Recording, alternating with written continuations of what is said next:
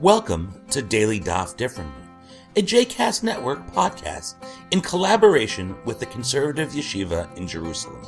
This daily podcast invites you to join us to study the daily Talmud page with a variety of liberal rabbis and teachers.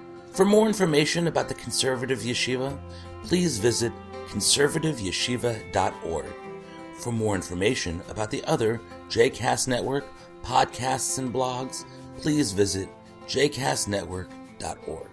Shalom, this is Daf Yomi Differently with Rabbi Mordechai Silverstein from the Conservative Yeshiva. We're going to be doing today Yevamot Daf 54A and B. In order to do our studies today, we have to take note of what Levirate marriage is. Levirate marriage is the case where a husband of a woman dies and where she is childless. She is obligated to either marry through levirate marriage, Yibum, the brother of the deceased, or through a ceremony called Chalitza, to be um, removed from this obligation.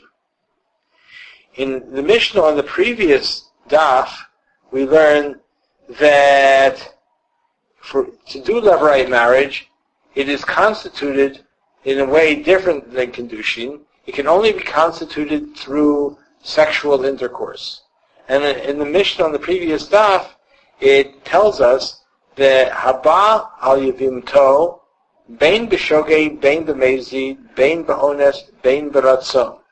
If one has intercourse with the woman for whom he has a levirate obligation, whether it be unintentional or willful, whether it be forced or through his own intention, in all of those cases, um, the levirate marriage is uh, consummated. The Gemara is particularly interested in what it might mean to be forced to consummate where where that would actually um, institute the levirate marriage. At the bottom of Daf 53b, it asks the question, Anus de Magnitin Hechidami.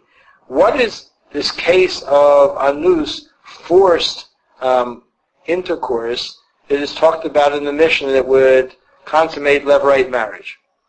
Ilema Kisha Ansuhu Nochrim Uvaleh, if we're talking about the case where non-Jews forced him to come upon her, and the Ha'amar Rava, didn't Rava say, Ain Ones Le'erva, that um, there, a forced relationship um, to have sexual intercourse with someone who is, with whom someone is prohibited um, doesn't count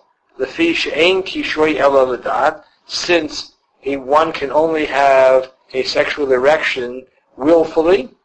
So it can't be the case where he's forced. If he was forced and he had sexual relations, there was something willful about it. So that can't be what anus is. So maybe they say it's talking about someone who's sleeping. And this too is rejected by through the statement of Rav, who said, Yashain lo kana to, that someone who's sleeping cannot consummate a levirate marriage because if he's sleeping, it can't be willful. So then what case could it be? The Gemara tries on a third possibility. Benitka. Maybe it's the case where he fell upon her and, and in falling upon her, consummated the sexual relation.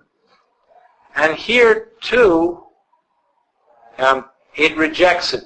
And the rejection is interesting in itself. Amar Rabba, Rabba said, Nafal mina gad v'nitka, someone who fell from the roof and fell onto the woman that he had an levirate obligation to and consummated it, chayav ba'arba devarim, he has liability for four things in terms of the damages he's done to her. Uvivim to, if he fell on his, the woman he has a levirate obligation, lo kana. He, he, he did not consummate the marriage. So that very unusual way of consummating things is rejected. So then what case could we be talking about that is forced, anus?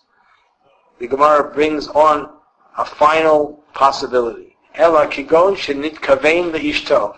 Rather, we're talking about a case where he intended to have sexual relations with his wife, and while he was having in, intending to have sexual relations with his wife, ut kafato yivimto, um, the woman who he had a levirate obligation with, grabbed him, uvala, and he came upon her and had sexual relations. This unusual explanation here it comes to the author of the Gemara because it can't imagine a case of anus being forced um, that is simple. So it comes up with this rather um, unusual case to explain it. Now, what's especially interesting about this in general here is that it raises a larger question.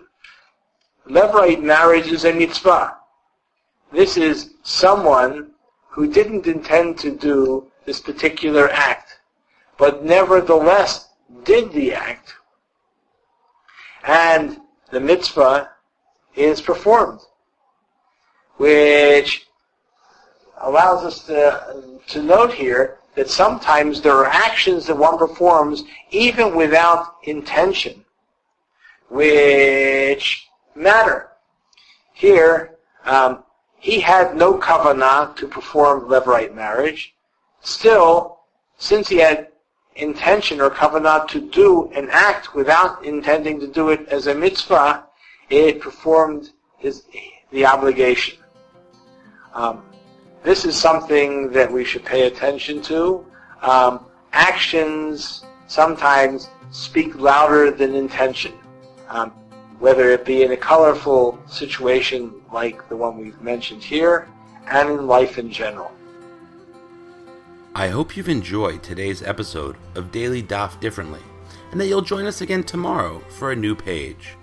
The music at the open and close of this episode is Ufros from the Epichorus album One Bead, available on Bandcamp, iTunes, and Spotify.